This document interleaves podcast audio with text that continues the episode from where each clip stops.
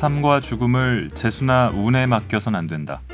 그 전염병에 안 걸렸기 때문에 그 배를 타지 않았기 때문에 내가 아직 살아있다는 행운은 얼마나 허약하고 어리석은가.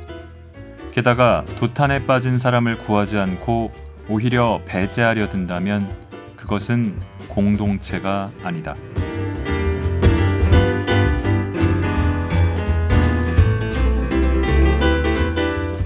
골라드는 뉴스룸 책 읽는 순간 북적북적입니다. 저는 심영구 기자입니다. 이 팟캐스트가 업로드 되는 날 6월 2일 4년 전 6월 2일에 여러분은 뭘 하고 계셨습니까? 어, 저는 그때 사회부에서 보건복지 분야를 담당하는 기자였는데요. 그때는 어, 국내에 중동 호흡기 증후군 줄여서 메르스 메르스 첫 환자가 나온 지 한 2주 정도 지나서 메르스 사태가 계속 확산되고 있던 시점이고요. 6월 2일에는 사망자 2명이 처음으로 확인된 날이기도 했습니다. 당시에 그 취재 기록들을 찾아보니까 저는 그때 새벽 4시쯤에 출근을 해서 어, 중앙 메르스 관리 대책본부 측에 이 사망자 소식을 확인해서 아침 뉴스 기사를 썼고요. 메르스 확진 환자는 이때 25명이었는데 이날 예. 나중에 지나서 최종 확인된 메르스 환자는 186명 그리고 사망자는 38명이었습니다. 치사율 20% 정도였죠. 그리고 2015년 12월 24일에 보건복지부는 메르스의 공식 종결을 선언했습니다. 마지막 환자의 사망 이후에 어, 메르스의 잠복기인 14일에 2배 28일이 지난 다음이었습니다. 이렇게만 말씀드리면 참 건조한데요. 음, 그때 기억이 많이들 나시는지 모르겠습니다. 어, 불과 4년 전인데 저도 그렇고 많이들 잊고 있는 것 같고요. 당시에는 이 미지의 감염병, 메르스라는 생소한 병에 대한 공포, 불안이 전국을 지배했죠. 그래서 잘 알려지지 않은 신종 전염병이기도 했고 또 환자와 같은 공간에 있었다는 이유로 공기 중 감염이 됐기 때문에 2차, 3차 감염까지 이어지고 또 병을 치료하러 병원에 갔다가 감염이 더 큰, 더 치명적인 병에 걸리고 마는 그런 아이러니. 또 국내 최고의 병원에서 가장 많은 환자가 발생했다는 그런 역설적인 상황. 그리고 피해자인데 이 환자들이나 환자 가족들, 친지들은 다 피해자인데도 가해자 취급을 받는 그런 상황들.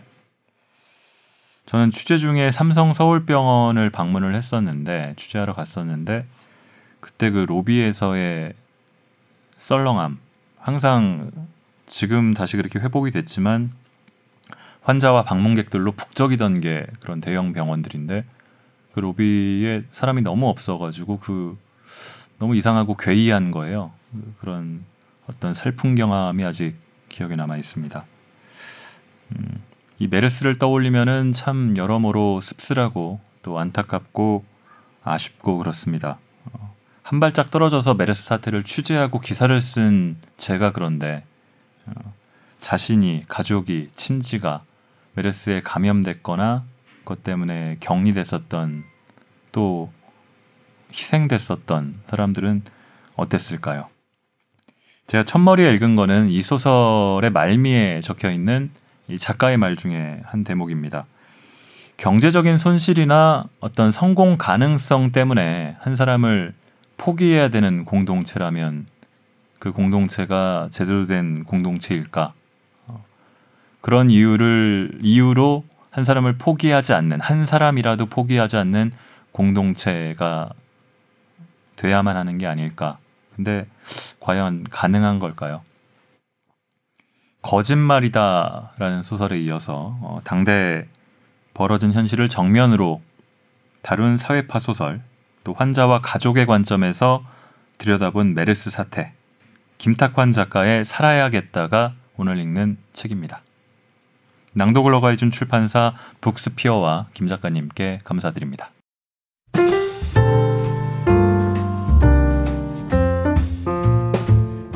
당신의 북적입니다. 당신의 북적이 제가 좀 쉬었었는데 오늘은 읽어드릴 만한 것들이 있어서 재개합니다. 지난번에 제가 김은성 작가의 내 어머니 이야기 이 만화책을 읽었는데요. 여기에 대해서 C101님이 댓글 남겨주셨습니다. 88세 어머니의 이야기를 8년간 저작했다니 너무 놀라웠고 마지막에 소개해주신 두 모녀의 대화에는 눈물이 주르륵 흘렀네요. 폭신하고 따스한 이불만큼 아늑해서 너무 정겨워서 그러면서도 가슴이 시리고 아파서요. 굳이 내 어머니를 떠올리지 않아도 그 여인의 삶과 그 시절만으로도 충분히 가슴이 저려오더군요. 심 기자님, 함경도 여인네의 만화 속 말주머니를 낭독해 주시느라 애쓰셨습니다. 덕분에 감동적이고 귀한 책을 접했네요. 꼭 읽어보려고요. 감사합니다. 라고 해주셨습니다. 아, 제가 너무 감사합니다. 그리고 인스타에 음, QHTN0503님이 이 제가 제 어머니 내 어머니 이야기를 예고하는 포스팅을 했더니 거기 대해서 과연 만화를 너무 기대된다. 그리고 얼른 토요일 밤이 돼서 듣고 싶네요. 항상 큰 만족 주는 북적북적 책 속에 항상 주말 선물 보따리 받는 기분으로 즐겁게 펼쳐보고 있습니다. 라고 해주셨어요. 그런데 들은 다음에 소감 같은 거 남겨주지 않으셔가지고 기대만큼은 아니었나 하는 생각이 잠깐 들었습니다. 이외에도 어, 저희 엄마 얘기를 좀 했는데 저희 어머니도 잘 들었다는 말씀을 전해주셨습니다. 고맙습니다.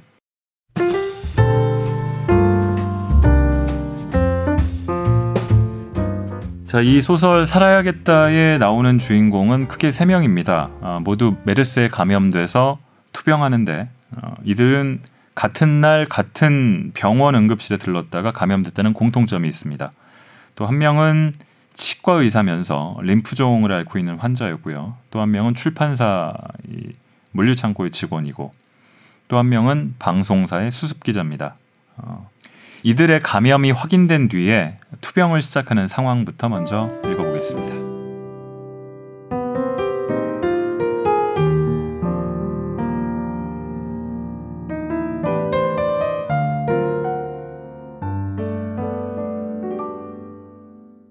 5월 27일 F병원 응급실 복도에서 스쳤던 치과의사 김석주, 출판물 종합유통업체 부장 길동아, 수습 기자 이첫꽃송이는 6월 5일 같은 병원에서 메르스 양성 1차 판정을 받았고 이틀 뒤 6월 7일 메르스 확진 판정을 받았다.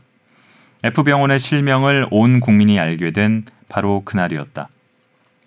6월 7일 세 사람은 메르스 환자들을 위해 마련된 격리병실에 입원했다.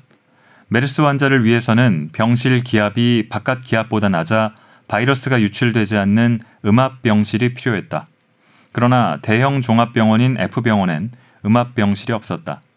임시방편으로 한 층을 통째로 비워 환자들을 입원시켰다. 확진 환자들이 격리병실에 입원하고 감염 의심자들이 제한된 장소에서 메르스 검사를 받는 동안 큰 소동을 겪은 이들은 바로 자가격리 대상자들이었다. 2미터 이내에서 1시간 이상이라는 기준이 무너진 상황에서 정부와 질병관리본부 그리고 병원은 자가 격리자의 숫자를 확정하지 못했다. 5월 27일 하루만 응급실에 머문 길동아, 27일부터 28일 아침까지 아버지 이병달을 간병한 이 첫꽃송이, 그리고 27일부터 29일 아침까지 내과존 의자에서 대기한 김석주 등은 자가격리 대상자가 아니었음에도 메르스에 감염되었다. 이 나라에선 환자가 입원하면 간병인이 따라 들어오는 것이 보통이다. 간병인 없이 입원실이 돌아가지 않는다는 말이 상식으로 통할 정도였다. 가령 6인실이면 환자 6명에 간병인 6명 합쳐서 12명이 생활한다고 봐야 했다. 6월 7일 길동화 이 첫 꽃송이 김석주가 메르스 확진 판정을 받은 뒤 병원에 계속 머문 간병인은 없었다. 영아가 고집을 부렸지만 오래 버티진 못했다.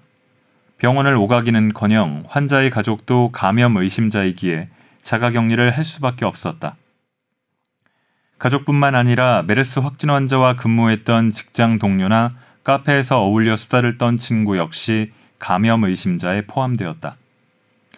자가격리 기간은 메르스 환자와 접촉한 최종일로부터 14일로 잡는 것이 보통이었다.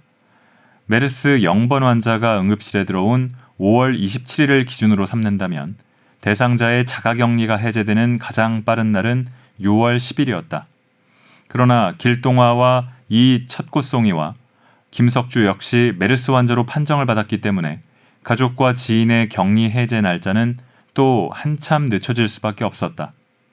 자가격리를 통제하는 보건소 중에는 자가격리 대상자들이 메르스 환자와 언제 어디서 접촉했는지 상세히 파악하지 못한 경우가 적지 않았다.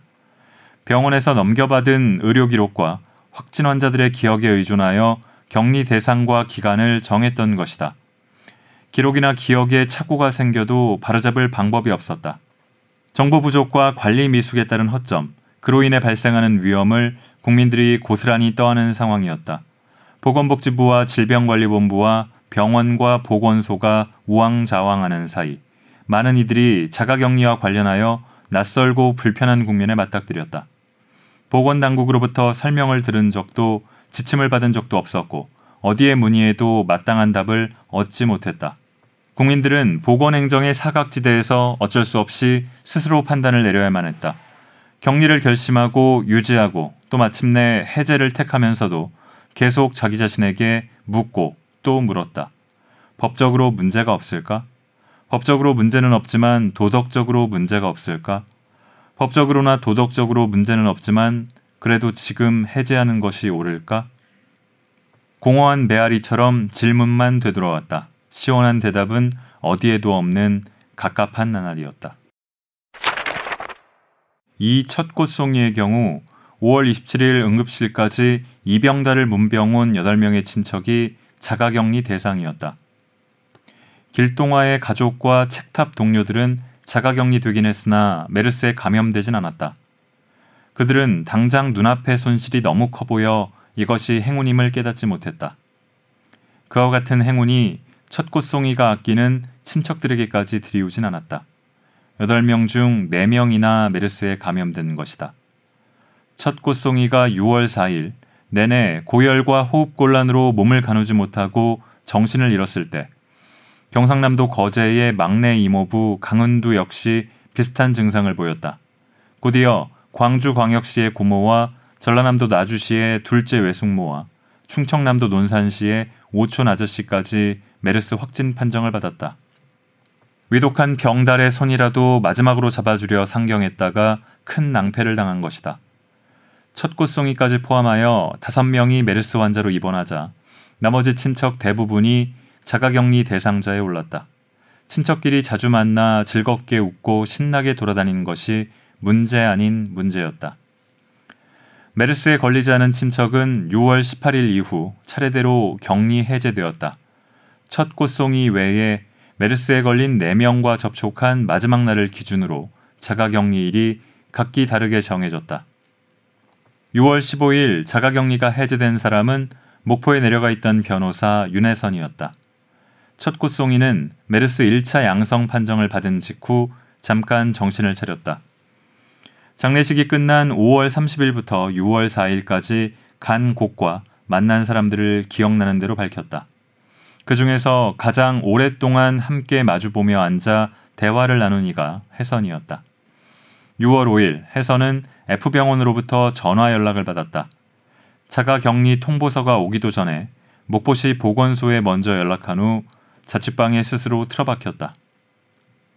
매일 열 통도 넘게 첫꽃송이에게 문자를 띄웠다. 무응답이었다.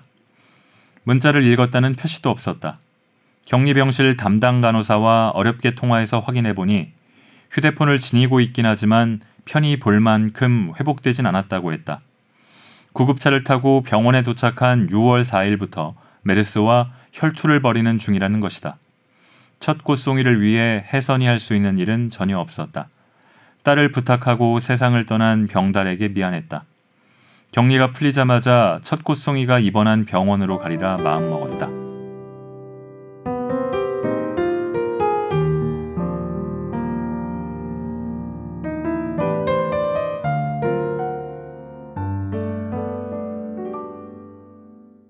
책에는 먼저 나오지만 어, 당시 상황을 잘 설명하는 그리고 수년새의 한국 사회를 설명하는 단어가 된 것 같은 이 각자 도생 부분을 또 읽고 가겠습니다. 그리고 이어서 감염자가 그리고 감염자 가족이 처하게 된 상황들 초반이긴 하지만요. 그 부분들을 읽어보겠습니다.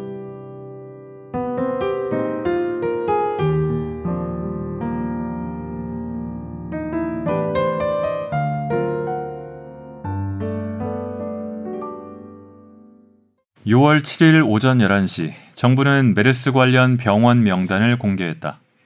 관련 병원은 모두 24개이며 확진 환자가 나온 병원은 F병원을 비롯한 6개이고 나머지 18개는 그들이 경유한 병원이었다. 세종 정부청사 기자회견장에 보건복지부 장관과 나란히 들어온 경제부총리는 6월 3일 대통령이 메르스 대응 민관합동 긴급점검회의에서 환자가 발생한 의료기관을 투명하게 알려야 한다고 지시한 바 있으며 신고 폭증에 대비한 신고 체계 구축 및 격리 병상 추가 확보 등의 사전 준비를 마친 뒤 공개하게 되었다고 밝혔다. 이 주장은 6월 4일 저녁 서울시장의 메르스 관련 병원 공개 요구와 무관하게 정부가 명단 공개를 먼저 준비해 왔다는 뜻이다. 그러나 6월 4일 서울시장의 기자회견이 없었다면 정부가 병원 명단을 서둘러 공개했을지는 여전히 의심스럽다. 5월 20일 첫 확진 환자가 나온 이유는 물론이고 5월 30일 F병원에서 확진 환자가 다시 나온 후에도 정부는 야당과 시민단체의 병원 명단 공개 요구를 무시하거나 거절해왔다. 보건복지부가 밝힌 병원 명단 공개의 부작용으로는 일반 환자의 병원 기피, 이로 인한 의료계의 메르스 유사 환자 진료 기피, 병원이 있는 지역사회의 혼란과 지역경제 침체 등이다. 득보다 실이 많다고 판단하는 것이다. 아울러 환자가 발생한 의료기관과 확진 환자 명단은 진작부터 의료계와 공유하고 있었다고 밝혔다. 밀접 접촉자에 대한 추적 관리를 충실히 수행하는 중이라고 자평하기도 했다. 정부와 의료계가 메르스 정부를 공유했는지는 모르겠지만 일반 국민들은 메르스가 어떤 경로로 전염되고 어느 지역에 몇 명의 환자가 발생했는지 전혀 몰랐다. 정부는 또한 유언비어 유포자를 엄벌하겠다고 천명했으나 각종 소문과 주장이 흘러넘치는 것은 정부의 초기 대응이 미숙한 탓이었다. 2미터 이내에서 1시간 이상 머문 밀접 접촉자 외에도 메르스 환자들이 발생하면서 밀접의 기준 자체가 의심받는 상황에 이르렀다. 정부는 일부 추적되지 않고 누락된 접촉자가 있다는 식으로 변명했지만 밀접의 기준과 범위 설정 그리고 병원 명단 미공개에 대한 비판이 쏟아졌다. 정부는 이런 비판을 유언비어로 치부하며 묵살과 회피로 일관했다. 5월 20일부터 6월 7일까지 메르스 발병 직후 정부가 병원 명단을 공개하지 않은 19일 동안 메르스 환자들이 머문 병원은 24곳이었다.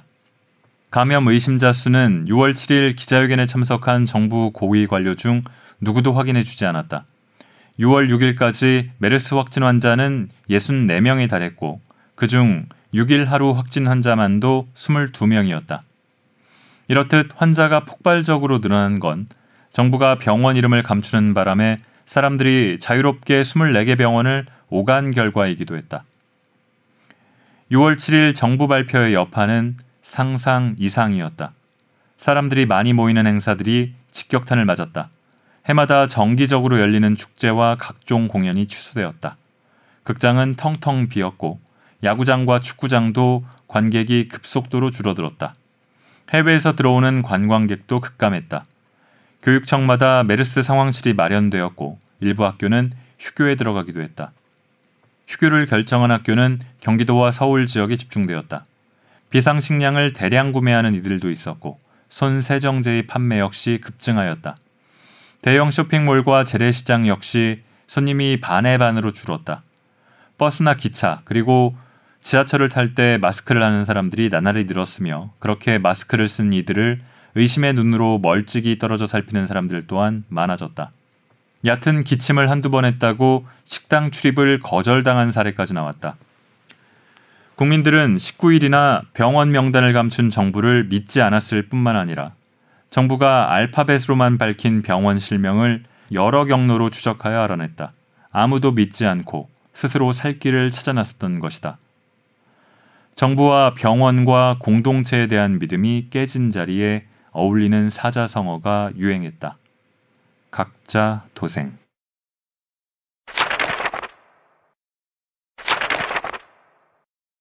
6월 17일 영아는 어린이집으로 우람을 데려가려고 마음을 먹었다.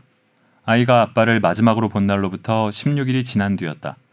2주만 지나면 격리를 풀 수 있으니 우람은 6월 16일부터도 어린이집에 갈 수 있었다. 문제는 영아였다. 석주를 마지막으로 만난 6월 7일을 기준으로 한다면 그녀의 격리 기간은 6월 21일까지였다. 그러나 그녀는 6월 10일까지만 자가 격리를 하란 통지서만 받았으니 11일부터 격리를 해제해도 법적으로는 문제가 없었다. 영화는 매일매일 우람과 자신의 체온을 쟀고 기침과 콧물과 가래가 있는지 확인했다.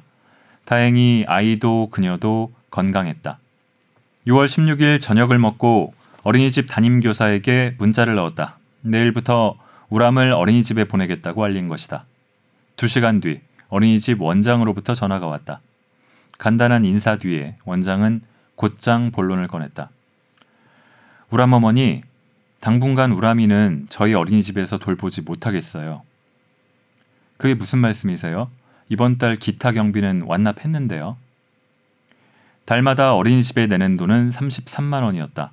이 중에서 보육료 22만 원은 정부에서 지원받기 때문에 각 가정은 기타 경비로 11만 원씩만 책임졌다. 환불해 드리겠습니다. 이유가 뭔가요? 자가격리 기간이라서 결석이 불가피하다고 담임 선생님한테 알려드렸는데요. 우람 어머니 솔직히 말씀드릴게요.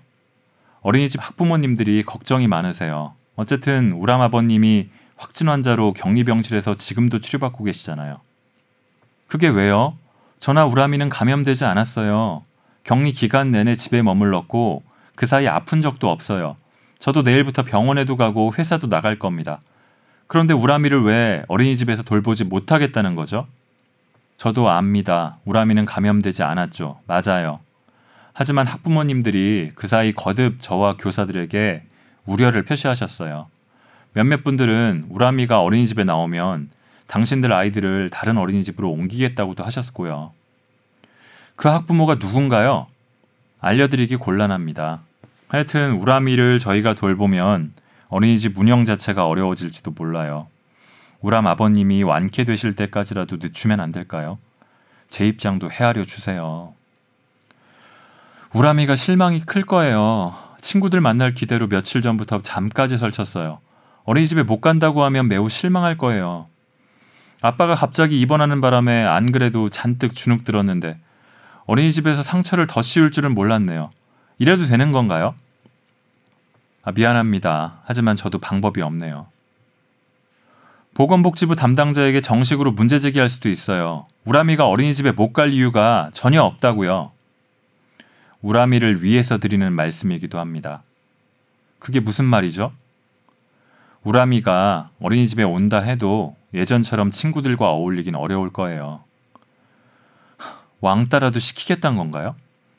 왕따를 시킨다는 게 아니라 학부모님들이 어쨌든 아이들에게 한두 마디라도 하지 않겠어요? 정말 그렇게까지 한단 말이에요? 미안합니다. 우람이는 어린이집에 오지 않는 걸로 알고 전화 이만 끊을게요. 우람 아버님이 하루속히 완쾌되시길 빌겠습니다. 원장이 급히 전화를 끊었다. 영화가 전화를 걸고 문자를 보냈지만 반응이 없었다. 6월 17일 아침부터 한바탕 소동이 벌어졌다. 영화는 새벽에 홍택과 통화했다. 당분간 그가 집으로 와서 우람을 돌보기로 했다. 영화가 어린이집을 새로 알아보겠다고 하자 홍택이 만류했다.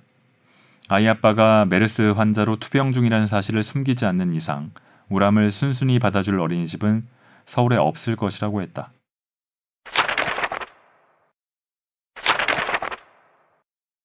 이 척구송이는 부모가 이미 사망했고 형제자매가 없기 때문에 막내 이모 감숙희가 보호자를 맡았다. 길동아는 아들도 있고 막내 여동생도 있었지만 동거하던 가족이 보호자로 올 수 없었다. 여동생 동심은 집 안방에 머물렀고 외아들 예석은 제주도 보건지소에 격리되었던 것이다. 동화는 폴더폰을 썼기 때문에 그들과 화상 통화도 못했다. 첫 꽃송이는 병원 도착 전에 정신을 잃었지만 동화는 메르스 검사를 받고 양성 판정이 난 후 병실에 올라갈 때까지는 기침이 심하긴 해도 가족과 계속 전화를 했다. 동심은 자기 때문에 응급실에 가서 메르스에 올맞다며 울음부터 쏟았고 예석은 서울로 못 가는 처지를 답답해했다. 동화는 한 살 아래 여동생 동옥에게 전화를 걸어 도움을 청했다. 회사원인 남편과 쌍둥이 아들을 둔 가정주부 동옥은 동화의 전화를 받자마자 병원으로 달려왔다. 6월 7일 정오를 간 넘겨 동옥이 병원에 도착할 즈음 동화의 체온이 갑자기 치솟았다. 응급처치를 했지만 열이 떨어지지 않았다. 동화는 먹은 것을 죄다 토한 후 정신을 잃었고 그로부터 15일 동안 혼수 상태에 빠졌다.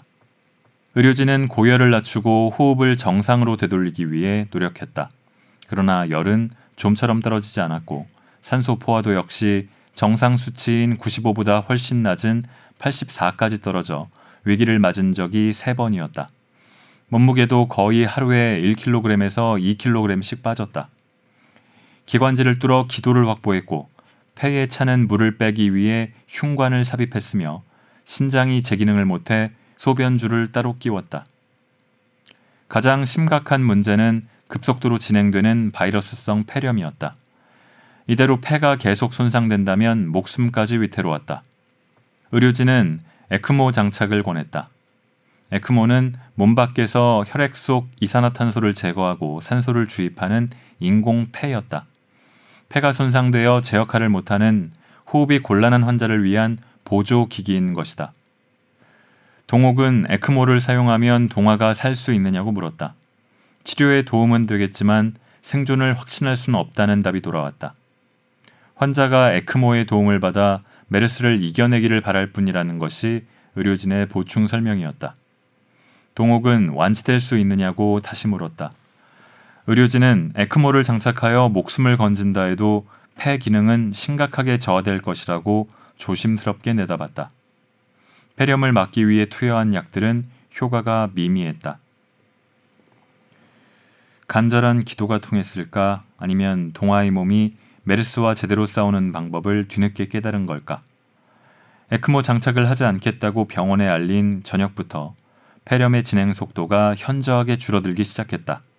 열이 떨어지면서 산소 포화도도 눈에 띄게 높아져 안정되었다. 고비를 넘긴 후 동옥과 동심은 메르스 완치자의 혈청을 동화에게 투여하는 치료법에 동의했다. 수혈한 후 동화의 병세는 더욱 나아졌다. 죽을 고비를 넘긴 것이다. 심각한 고비는 동화가 혼수 상태에서 깨어난 날부터 시작되었다. 그녀가 눈을 떴을 때는 안개 낀 공원처럼 사방이 흐릿했다. 100번도 넘게 눈을 깜빡거린 뒤에야 이곳이 병실이라는 것을 깨달았다. 안타깝게도 메르스 양성입니다. 대개는 못 가십니다. 치료받으셔야 합니다. 맥락 없는 말들이 크고 작은 공기 방울처럼 떠다녔다. 평소처럼 숨을 들이마셨지만 공기가 충분히 코로 빨려 들어오지 않았다. 숨을 뱉어도 턱턱 걸리긴 마찬가지였다. 원하는 만큼 호흡을 못하니 몸을 가누기도 힘들었다. 최대한 턱을 붙이고 시선을 내리면서 오른팔을 끌어당겼다. 팔을 들 힘이 부족했으므로 손이 배를 지나 젖가슴에 닿도록 팔꿈치를 굽힌 것이다. 그런데 이상했다. 살점도 없고 근육도 없었다. 울퉁불퉁 앙상한 뼈들만 만져졌다. 피골이 상접하다는 문장을 읽은 적이 있지만 직접 본 것은 처음이었다. 동화는 1년 365일 하루도 쉬지 않고 아령을 들었다. 물류창고에서 버티려면 근력을 키워야 했다. 지게차를 이용하여 책을 나르는 것이 원칙이지만 아직도 두 팔과 두 다리로 책을 들어 옮기는 경우가 적지 않았다. 상철은 그녀의 단단한 근육에 감탄하며 틈만 나면 보디빌딩 대회에 나가보라고 등을 떠밀었다. 그런데 그 탄력 넘치고 미끈한 팔뚝이 버드나무 가지보다도 얇아진 것이다. 무릎에 천천히 힘을 줬다. 발 뒤꿈치를 세우곤 천천히, 아주 천천히 당겼다. 무릎이 조금씩 올라갔다. 수면이 빙산처럼 뾰족한 삼각불 모양의 무릎이 점점 커졌다. 이윽고 무릎뿐만 아니라 허벅지와 종아리까지 눈에 들어왔다. 타조알처럼 볼록하던 종아리도 말근육이라고 뽐내던 허벅지도 사라졌다. 눈을 아무리 끔뻑거리며 다시 봐도 뼈에 겨우부터 너덜대는 살가죽뿐이었다. 깨어나셨군요. 보호장구를 갖춰 입은 간호사 최금숙이 안면 보호구 너머로 동아의 얼굴을 살피며 말했다. 간호사들은 2인 1조 3교대로 환자들을 돌봤다. 금숙 옆에는 또 다른 간호사 정미래가 서 있었다. 내 근육을 잘라 딴 사람에게 준 건가요? 따지고 싶었지만 말이 나오지 않았다. 간호사들이 나간 후 동화는 팔과 다리뿐만이 아니라 가슴과 배도 살폈고 얼굴도 이마와 눈과 코와 입과 귀와 턱을 차례차례 만졌다. 해골이 따로 없었다. 눈물이 흘러내렸다. 소리로 터지지 못한 탄식들이 온몸에 뚫린 구멍으로 구더기처럼 기어 나왔다. 정신을 차리긴 했지만 이건 산 사람의 몸이 아니었다. 울기 시작하자 호흡이 거칠어지면서 숨을 쉬기 힘들었다. 목에 가래가 가득 찼지만 뱉을 힘이 남아있지 않았다. 천장을 바라보며 울다가 지쳐 설핏 잠이 들었다. '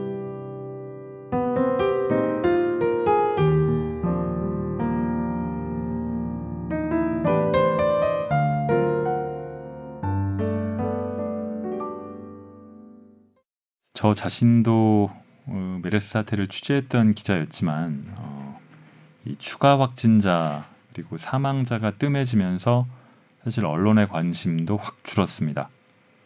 7월 한 초, 중순 그때쯤부터는 기사도 그렇게 많이 나오지 않았던 것 같아요. 하지만 소설은 그 이후에 더 집중을 하고 있습니다.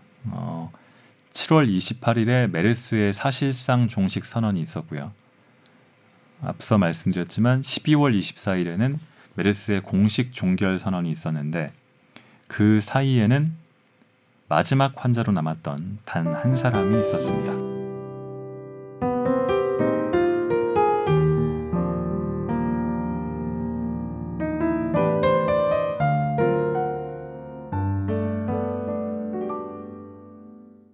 (2015년 7월 28일) 남영아의 수첩 혼자 남겨지는 날 이런 날이 혹시 올까 걱정했는데 오고야 말았다. 메르스 1일 현황에 따르면 7월 4일 이후 확진 환자는 23일째 나오지 않았다. 186명 그대로인 것이다. 치료 중인 환자 12명 중 PCR 검사 결과 2회 연속 음성인 환자는 11명이다. 12명 중 11명이 음성이란 말은 대한민국에서 메르스 환자가 김석주 한 사람뿐이란 뜻이다. 오늘 기다렸다는 듯이 국무총리가 사실상 메르스 종식을 선언했다. 23일 동안 감염 환자가 나타나지 않았고 집중관리병원 15군데를 해제하는 것이 근거였다. 내 남편은 메르스 때문에 격리되어 지옥과도 같은 고통을 맛보고 있는데 정부는 이제 메르스란 단어 자체를 지우려 드는구나. 우리 가족에게 닥친 불행과 고통의 책임이 누구에게 있는지, 왜 이런 끔찍한 일이 벌어졌는지 밝히지도 않고 그냥 종식이라고? 내 남편을 풀어주지도 않고 이대로 끝이라고? 석주가 잠을 깬 것은 새벽 3시였다. 의료진이 병실로 들어온 것도 아니고 영화에게서 문자가 온 것도 아닌데 저절로 눈을 뜬 것이다. 새벽 1시 반까지 휴대폰으로 인터넷을 하다가 잠들었으니 길어야 1시간 반 정도 눈을 붙인 셈이다. 헛기침을 두어 번 쏟곤 침대에서 내려가 냉장고를 열었다. 생수를 마실 생각이었는데 낮에 옥나정 간호사가 주고 간 블루베리 요거트 그란 있다가 눈에 들어왔다. 1층 로비 카페에서 직접 산 음료였다. 뚜껑 닫은 휴대용 컵에 빨대까지 꽂혀 있었다. 잇몸과 혀 여기저기에 번갈아 염증이 생기는 바람에 음식이 조금만 닿아도 얼굴 전체가 화끈거릴 만큼 아팠다. 입안의 상처를 건드리지 않고 삼키기 위해선 빨대가 필수품이었다. 휴대용 컵을 꺼내고 냉장고를 닫은 뒤 돌아서선 빨대에 입을, 입술을 댔다. 그러나 빨지는 않고 빨대를 뽑은 후 뚜껑을 열었다. 컵에 입술을 대곤 단숨에 그라니따를 마시기 시작했다. 시원함과 동시에 불에 댄 듯 뜨겁고 가시에 찔린 듯 아렸다. 왈칵 눈물이 나왔다. 눈물방울이 컵으로 떨어졌다. 컵을 떼지 않고 눈물 섞인 그라니따를 끝까지 마셔버렸다. 영화처럼 그도 아침마다 질병관리본부 홈페이지로 들어가서 메르스 1일 현황을 체크했다. 드디어 오늘 아침 12명의 환자 중에서 PCR 검사 결과 음성으로 판정된 환자가 11명이라고 떴다. 12명 중 오직 한 명만 메르스 환자란 뜻이다. 그 한 명이 바로 김석주 자신이었다.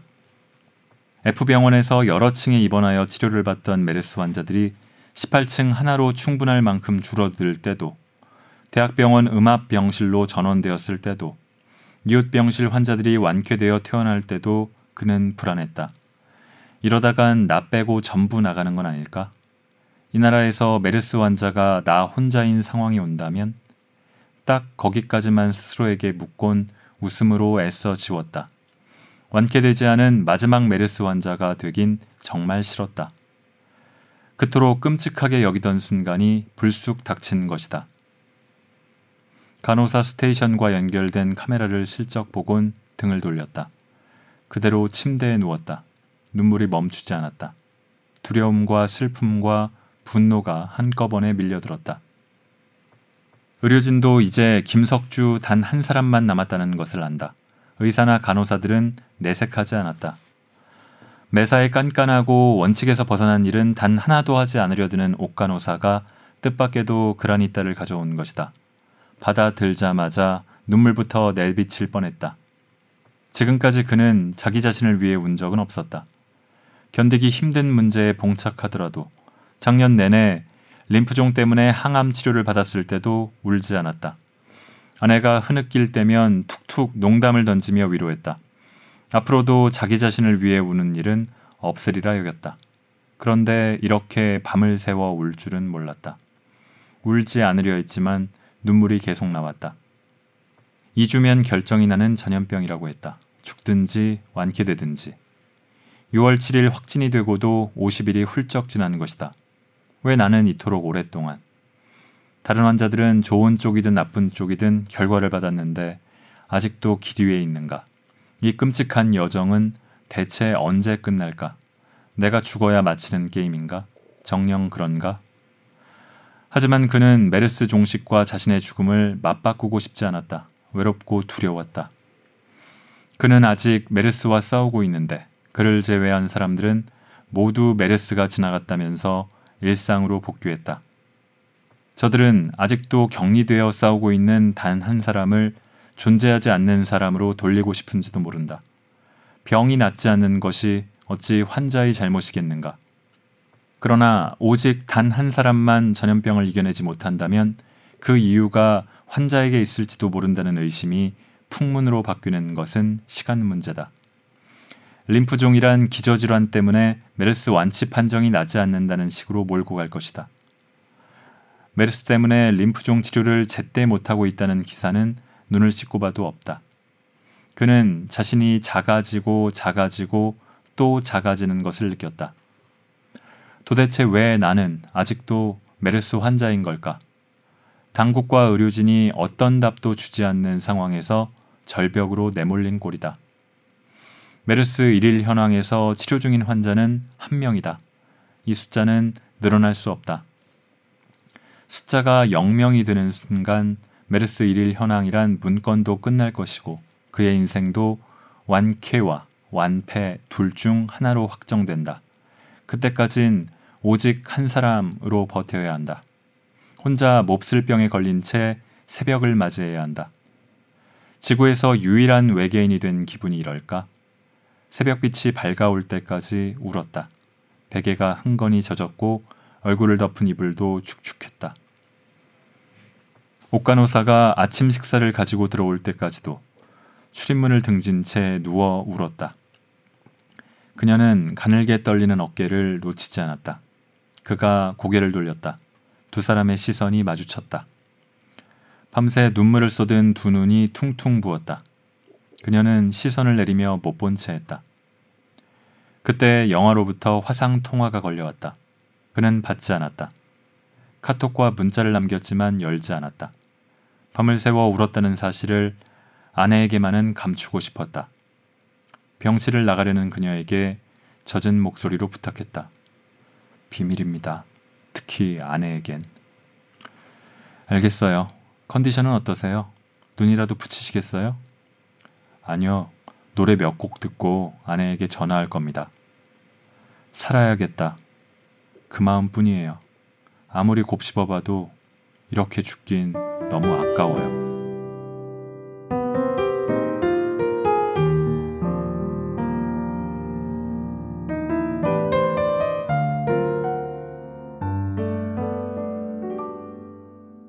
여기까지가 거의 소설의 한 절반 정도거든요. 음, 그 뒤로도 한참 이어집니다. 이 작가는 르뽀로 담기에는 한계가 있어서 소설로 썼다고 하는데 음, 이 소설을 쓰기 위해 도움받은 사람들 중에 보면은 저희 후배 기자 이름도 들어 있습니다. 이 거짓말이다나 아름다운 그이는 사람이여라 같은 소설을 읽을 때도 느꼈지만은 이 김탁환 작가의 이 성실하고 꼼꼼한 취재 덕분에 메르스 당시의 상황 그리고 그 이후 피해자면서도 가해자 취급을 받게 된 이들의 아픔 고초가 생생하게 전달됩니다. 작년 9월에 이 메르스가 3년 만에 다시 발병했을 때 2015년 5월, 6월, 7월 이때의 상황이 다시 오는 게 아닌가 하는 걱정이 있었는데요. 2015년에 아픔을 겪은 이유라서인지 초동 대처와 방역에 성공을 했습니다. 우리 사회도 한 걸음 나아간 것이겠죠. 그런데 이 꼭 메르스만이 아니라 아니더라도 피해자를 향한 나한테 혹시 조금이라도 피해가 올까봐 두려워하고 꺼려하고 불안해하는 그런 냉랭한 시선의 온도는 조금이라도 올라갔을지 이 메르스 환자라는 게 저는 어떻게 보면은 소수자를 대하는 우리 사회의 태도하고도 직결되는 것 같습니다. 저는 이런 대목에서는 좀 아직까지 좀 의문입니다. 자, 자신도 메르스 환자였는데 메르스로 인해서 친지들을 잃는 아픔까지 겪었던 방송사 수습 기자가 이 소설의 주인공 중에 한 명이었죠. 이 기자가 지금 이 남아 있는 마지막 메르스 환자가 퇴원할 때 다시 입원을 하긴 하지만요. 퇴원할 때 인터뷰하는 대목을 읽으면서 이번 낭독은 마치겠습니다. 음, 한 사람이라도 포기하지 않는 그런 공동체를 언젠가는 우리도 이룰 수 있으면 좋겠다는 생각이 들고요. 제가 있는 공동체에서부터 노력을 해야겠죠. 고맙습니다.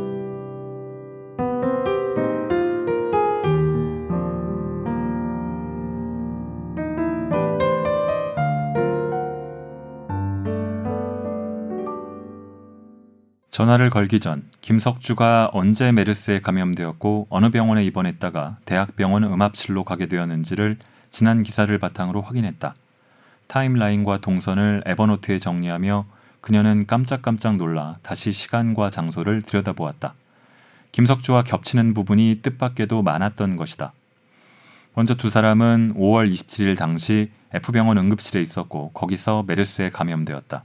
6월 4일 병원으로 옮겨졌고 6월 5일 1차 양성 판정을 받았으며 6월 7일 확진 판정을 받았다.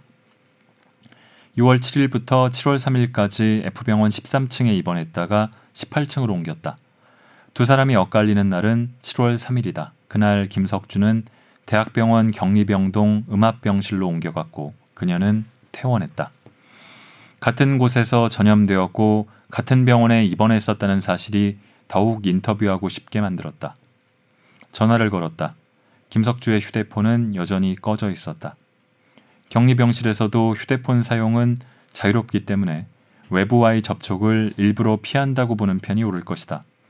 내일 퇴원할 때까지 이 휴대폰을 켜지 않을 가능성이 컸다. 보호자인 아내 남영아와의 통화 역시 이루어지지 않았다. 첫 꽃송이는 우선 대학병원 격리병동 앞까지 가서 다시 통화를 시도하기로 했다. 연락이 될 때까지 처리하며 뻗치기를 할 작정이었다. 택시 안에서 남영아에게 문자를 썼다가 지우고 또 썼다가 지웠다. 수습 시절 교육받은 대로 인터뷰가 지금 꼭 필요한 이유와 질문 방향 등을 열 줄 넘게 적었다가 그마저도 지웠다.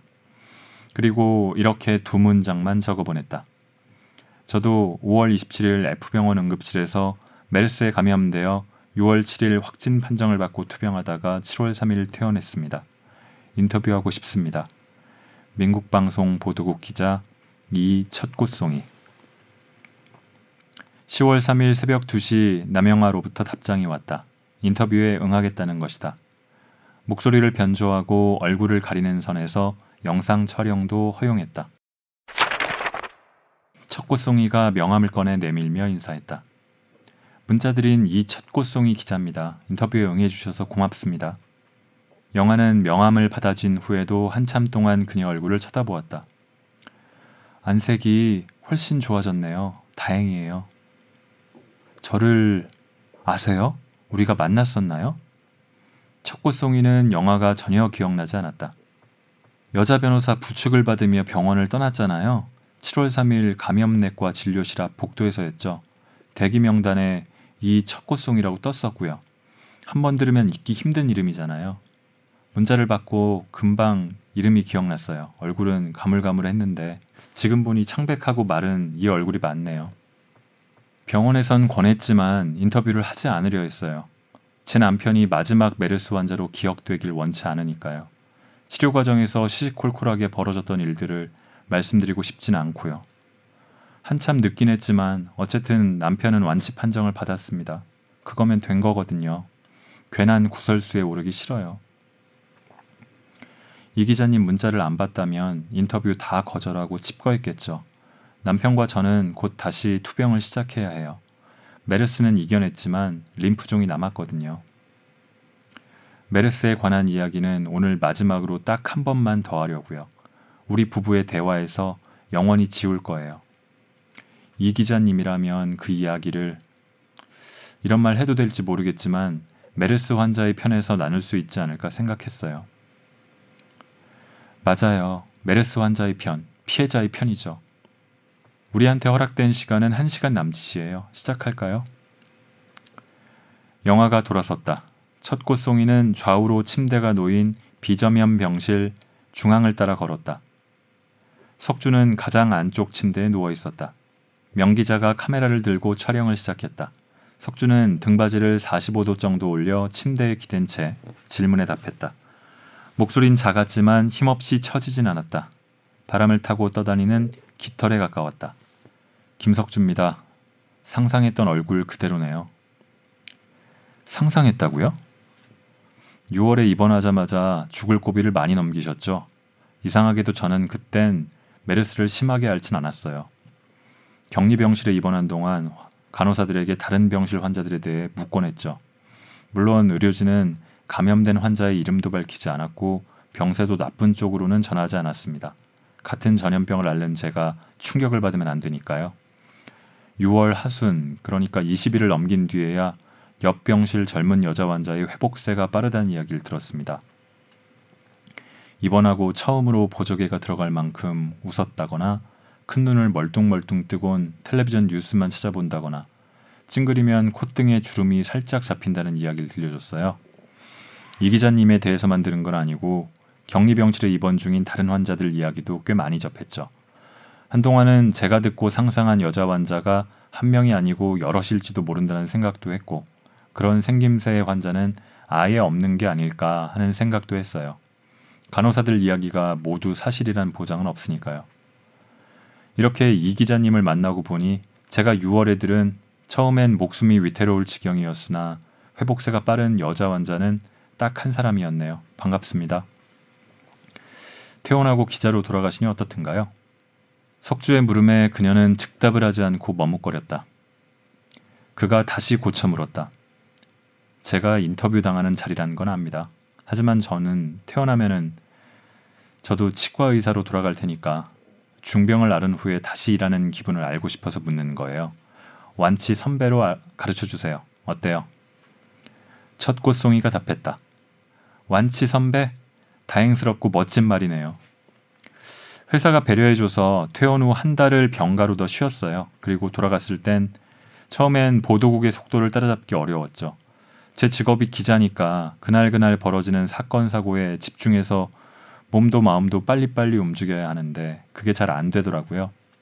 딴 생각이 자꾸 들고 엉뚱한 곳에서 느닷없이 격리병실이 떠오르기도 했어요. 온몸에 링거를 꽂고 겨우겨우 한숨 한숨을 쉬며 떨고 있는 제 모습도 보였고요.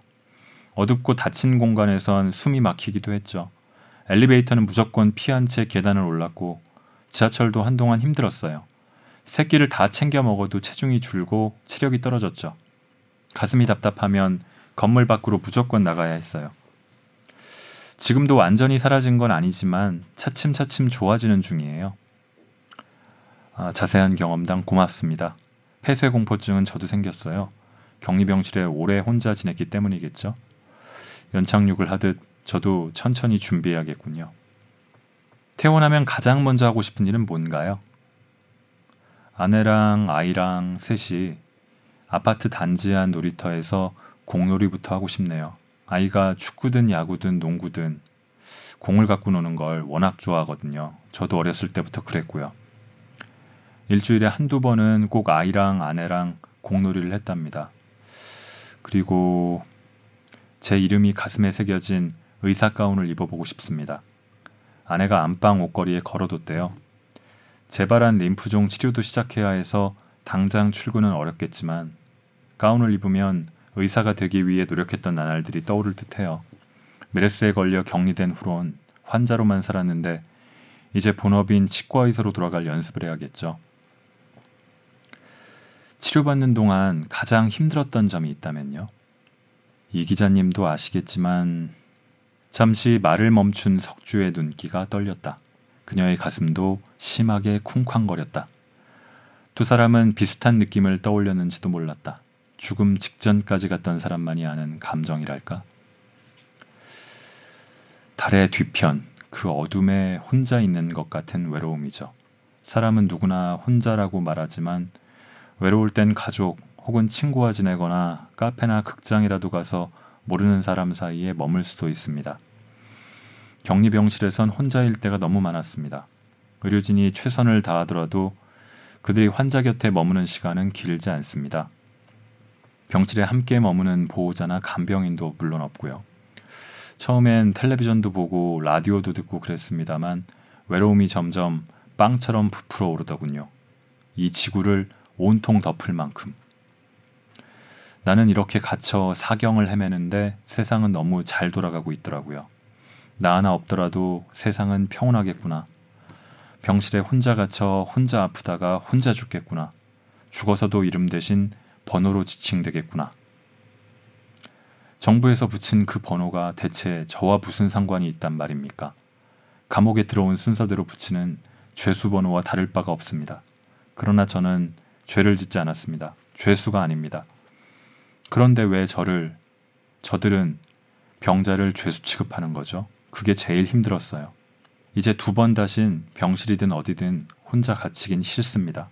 사람이 할 짓이 아니에요. 림프종 치료 준비는 하고 계신가요? 며칠은 우선 쉬려 합니다. 그 다음엔 체력을 길러야 하고요. 그 다음엔 항암 치료가 기다리고 있죠. 그리고 또 그 다음엔 골수 이식을 받아야겠죠. 눈을 감으면 머릿속에 훤하게 그려집니다. 이미 작년에 해냈던 과정이거든요. 재발한 림프종까지 완치되는 날 다시 인터뷰 요청을 드려도 될까요? 인터뷰가 아니더라도 첫 꽃송이는 만나러 오고 싶었다. 석주도 그 마음을 아는지 가만히 웃었다. 그래요. 그날 또 봅시다. 그날도 보고 또 괜찮으시면 그 전에 저랑 제 아내와 파스타라도 드시겠어요? 파스타 제대로 하는 가게를 알거든요. 메르스, 이 지독한 놈을 떼어낸 이 얘기를 하기엔 한 시간 남짓한 인터뷰가 너무 짧단 느낌 안 드십니까? 정말 짧죠. 천천히 길게 말씀 나누고 싶어요. 언제든 연락 주세요. 파스타 어떤 맛일지 벌써 궁금하네요. 석주는 머리를 살짝 들어 문을 쳐다보았다. 다시는 나가지 못하리라고 절망했던 문이다. 지옥이 끝나는 문이요. 인간의 자리로 돌아가는 문이다. 오늘 아침 눈을 떴을 땐 뚜벅뚜벅 걸어서 저 문으로 나갈까 고민도 했었다. 그러나 밀려드는 취재진으로 인해 혹시 생길 불상사를 막기 위해 환자 이동 침대를 이용하기로 했다. 석주는 눈을 지그시 감았다. 지옥으로부터 지상으로 빠져나가는 기분이 이러할까? 지금은 격리 해제와 메르스 완치의 속도감을 만끽하고 싶을 뿐이었다.